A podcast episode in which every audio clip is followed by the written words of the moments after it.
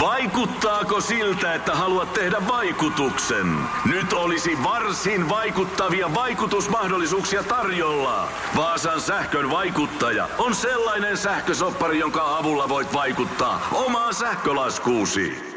Vaikuttavaa, eikö? Vaikutusaika alkaa, kun nappaat sopparin osoitteesta vaasansähkö.fi kautta vaikuttaja. Päivän nykälä on yhteistyössä Traficomin kanssa.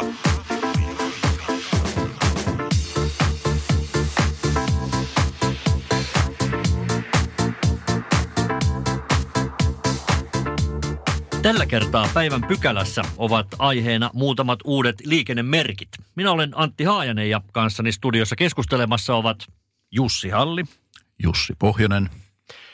Ja liikennemerkit, joita tässä osiossa käsitellään, ovat vähimmäisnopeus ja vähimmäisnopeus päättyy, ajokaistojen yhdistyminen ja nastarenkailla ajo kielletty – kaikki nämä upouusia liikennemerkkejä Suomen teillä. Aloitetaan vähimmäisnopeudesta ja vähimmäisnopeuden päättymisestä. Kyseessä on sinipohjainen liikennemerkki, johon on valkeilla kirjaimilla sitten kirjailtu tuo vähimmäisnopeus ja päättyy merkissä on nopeuden päälle vedetty punainen viiva. Sinänsä siis koko lailla selkeitä merkkejä, mutta milloin tämmöistä vähimmäisnopeusliikennemerkkiä nyt on tarkoitus ruveta käyttämään? Tässä kun uutta tieliikennelakia valmistellaan ja on otettu käyttöön, niin olemme myöskin tehneet niin kuin vähän kyselyitä tuonne sekä kuntasektorille että muihin tienpitäjiin ja kysytty, että koska näitä uusia merkkejä olette ajatelleet ottaa käyttöön. Ja aika hiljaista on vielä ollut, että sinällään ei kyllä kauheasti vapaaehtoisia ole ilmoittautunut, mutta kyllähän lainsäädäntötyössä on ajateltu, että tämä olisi juuri sellainen merkki, millä tietyn luokan ajoneuvoja voidaan pitää joltakin tieosuuksilta pois tai esimerkiksi joltakin kaistalta, koska tätähän pystyy käyttämään myöskin niin kuin ajokaista kohtaisena merkkinä. Eli tämmöinen niin kuin karsiva liikennemerkki.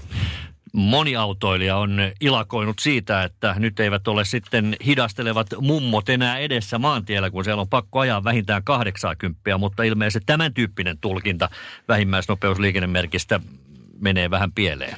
Joo, juuri. Valitettavasti voisi moni niin. todeta. Se on juuri näin, että tämä ei ole samalla tavalla kuin tämä meidän perinteinen nopeusrajoitusmerkki, jonka niin kuin ylittäminen ja rikkominen on porrastettu sitten niin kuin ylöspäin ja aina maksullista. Tässä ei ole niin tämmöistä alaspäin maksavaa taulukkoa olemassa, että jos tätä liikennemerkkiä rikkoo, niin se on liikennemerkki noudattamatta jättämisestä kysymys ja, ja tosiaankin enemmän niin kuin varmaan tämmöistä niin kuin ajoneuvoluokkia karsivaa eikä heti lipsaudeta päiväsakon puolelle sääli sinänsä. Kysyn kuitenkin, että mitenkä nyt sitten, minkälaisia numeroita käytännössä tähän liikennemerkkiin oikein voitaisiin kirjata, kun muistamme, että moottoriteillä sekä, en tiedä onko niitä enää yhtä olemassa, moottoriliikenneteillä on lähtökohtaisesti kielletty sellaisia ajoneuvoja, joiden, joiden ää, maksiminopeus on määritelty laissa alle 60 kilometrin tunnissa osallistumaan liikenteeseen. Onko mahdollista, että esimerkiksi tähän liikennemerkkiin voidaan laittaa vaikkapa vähimmäisnopeus 80 tai vähimmäisnopeus 100 vai puhutaanko automaattisesti pienemmistä nopeuksista käytännössä? Kysymys on hyvä ja siihen päin en osaakaan ihan suoralta kädeltä vastata. Että se olisikin aika mielenkiintoinen, jos laitetaan suoraan satanen siihen, mikä tarkoittaa, että sieltä niin jäisi sitten rekat kokonaan pois tältä tieosuudelta. Että, tai ajokaistalta. Niin, ajokaistalta, kyllä sehän olisi toki ihan mahdollista ja kyllähän monta kertaa meillä vertaillaan esimerkiksi johonkin Keski-Euroopan liikenteeseen, missä on tämmöisiä niin kuin nopeille ja hitaimmille mm-hmm. tarkoitettuja kaistoja. Niin, eikö liikenneturvallisuusnäkökulmasta ihan perustellusti voisi ajatella, että moottoritien vasemmalla kaistalla pitäisi mennä sataa. Silloin ei tule sitä tilannetta, että siihen joku poukkaa hidasta, ehkä asiattomastikin tiellä olevaa työkonetta ohittamaan 80, kun toinen tulee 120 takaa. Ja kukapa meistä ei ole kokenut sitä, kun aurinkoisella kesäisellä Hämeenlinnan moottoritiellä, jossa muuten on vähän liikennettä, niin puolalainen ja ukrainalainen rekka kansallisuudet muutettu kisaavat keskenään, kumpia ja rajoitinta vasten vähän enemmän. Tämä on totta ja tosiaan se, joka ajaa 87, niin lähtee ohittamaan sitä 85 ajavaa ja siinä tosiaan niin kuin, vaikka liikennettä on kuinka vähän, niin se jono tuppaa tulemaan. Että ehkä, mutta sanotaan vain tämmöinen vahva ehkä, että enemmän mä itse miellän tätä kyllä niin kuin traktoreihin ja mopoautoihin ja mahdollisiin tuleviin kevytautoihin, sikäli mikäli semmoista meille joskus tulee, niin niihin tämä ainakin voisi purra. Näiltä osin kuitenkin käytäntö jää nähtäväksi ja pois ei ole siis laissa ainakaan suljettu sitä, etteikö tuossa rajoitusmerkissä voisi lukea muutakin kuin 50. Innolla odotamme. Vähimmäisnopeudesta ja vähimmäisnopeus päättyy liikennemerkeistä mennään ajokaistojen yhdistymiseen. Kyseessä on sinipohjainen liikennemerkki, jossa on punainen nuoli, nuoli jossa kaksi linjaa yhdistyy kuvaamaan siis sitä, että kaksi ajokaistaa muuttuu yhdeksi. Merkillä osoitetaan kahden ajokaistan yhdistyminen, jossa ajoneuvoilla vuorotellen siirrytään jatkuvalle ajokaistalle. Vetoketjuperiaate on siis se, mitä tässä perään kuulutetaan.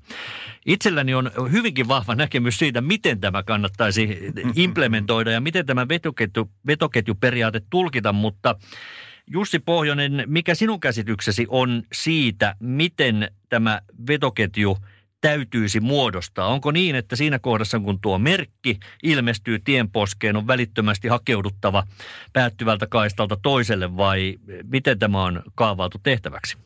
Niin, merkkihän nimenomaan tarkoittaa, että siinä kohtaa se kaista sitten yhdistyy. En tiedä, tullaanko tätä käyttämään esimerkiksi jonkun niin ennakkomerkin ja, ja lisäkirven kanssa, että niin kuin puoli kilometriä tähän yhdistymiseen ja voit ruveta niin kuin henkisesti valmistautumaan, mutta se, että millä tavalla toimitaan, niin jos ei muuten, niin katso vaikka omasta sepaluksesta sitä toimintamallia. Että vetoketjuhan toimii näin, että joka toinen hammas menee joka toiseen väliin, että, että suinkaan mitä mä tässä pelkään, on vähän se suomalaiskansallinen tapa, että niin kun kiilataan sinne jonon kärkeen ja muut jarruttavat, että se yksi pääsee sinne jonoon, niin sehän ei ole mikään vetoketju, vaan se on niin kuin kiilaaminen. Niin, tosin. Tässä tullaan mielestäni siihen, ja vertaanpa nyt sitten Saksaan, missä olen ihan käytännössäkin nähnyt tämän usein toimivan.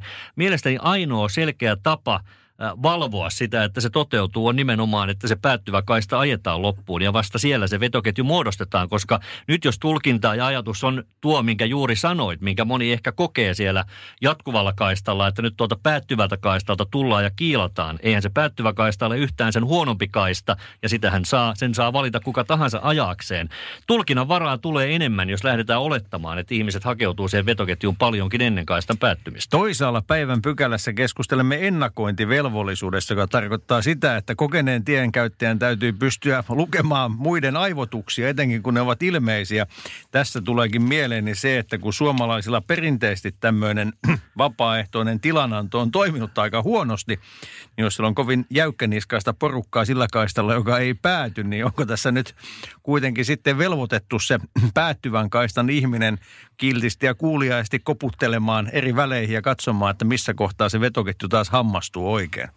Joo, mutta toisaalta tällä merkillähän niin kuin ei oikeastaan sanota, että kumpi se on se päättyvä kaista. Että tässähän vähän niin kuin päättyy mm. molemmat kaistat, että molemmat ajavat siellä päättyvällä kaistalla. Että tämä on niin kuin mielenkiintoinen ja sanotaanko näin, että varmaan käytäntö tulee muotoutumaan tässä vuosien saatossa vasta, että tämä lähtee toimimaan, mutta minä uskon hyvään ja minä uskon ihmisten hyvyyteen tässä näin, että tämä lähtee toimimaan. Ja tämä on itse asiassa asia, mitä kannattaa mielestäni juuri korostaa, koska useinhan kuitenkin käytännössä on niin, että jompikumpi kaista ainakin ikään kuin näyttää päättyvän. Mm-hmm. Ja tässä kohtaa usein tulee se ajatusharha, Kyllä. että nyt joku tuolta kiilaa päättyvältä kaistalta, vaikka kyse on kahden tasaveroisen ajokaistan yhdistymisestä. Jätetäänkö tähän nyt sitten semmoinen ponsi, että toivotaan, että ne kaistat molemmat päätetään niin reippaasti, että se kenellekään jää epäselväksi, että siitä jatkuu täysi uusi kaista. Sen verran kyllä äh, Jussin puheisiin puutun, että mielestäni ainakin pääkaupunkiseudulla vetuketju toimii pää pääsääntöisesti aika hyvin. Ainahan on niitä, mm-hmm. joille tuottaa valtavaa tuskaa joko katsoa se sopiva väli tai päästää joku eteen, kun on vilkku päällä, mutta pääsääntöisesti pidän ihan mahdollisena, että tämä lähtee rullaamaan jatkossa vielä paremmin. Se on totta. Pääkaupunkiseudulla käytetään jo vetoketjua toisaalla, ehkä nappeja tai sitten se jolppi on auki. Eiköhän mennä nastarenkailla ajo kielletty liikennemerkkiin, joka on aika hauskan näköinen. Keltaisella pohjalla on musta palanen nastarengasta, joka kyllä näyttää vähän jalkineeltakin, jos se niin haluaa tulkita. Liikennemerkin reunat ovat punaiset ja päältä menee punainen viiva osoittamaan sitä, että tämän tyyppisellä tallukoilla ei teosuudelle ole asiaa.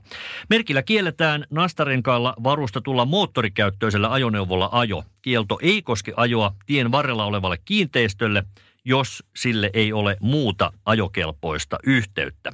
Minne tällaisia nastarenkailla ajo kielletty merkkejä on tarkoitus sijoittaa? Kyllä luulisin, vahva veikkaus jälleen vastoin parempaa tietoa on se, että kyllä nämä tuonne kaupunkien ihan ydinkeskustoihin tulee. Eli halutaan rajata joku tietty alue, missä nastarenkalla ei läpi ajettaisi. Ja voisin nyt ajatella jotakin tämmöisiä meidän vanhoja, vanhoja kaupunkia, mitä nyt tässä mainitsen nopeasti, vaikka joku Rauma tai tämmöinen näin, niin saadaan sieltä Mukulakivikadulta ne autot pois. Sen minä tiedän tuolta asiakirjoista olen näin lukenut, että Helsingin kaupunki ihan konsulttivetoisesti nyt teettää työtä ja pohtivat kohteita, että mihinkä tämmöisiä merkkejä voisi ehkä laittaa. Niin, tässä on todettu lainsäätäjän perusteluissa, että merkin käyttökohteita olisivat esimerkiksi yksittäiset kadut, jossa on tarvetta rajoittaa katupölyn syntymistä. Eli ehkäpä sitten pölymittauksiakin tehdään.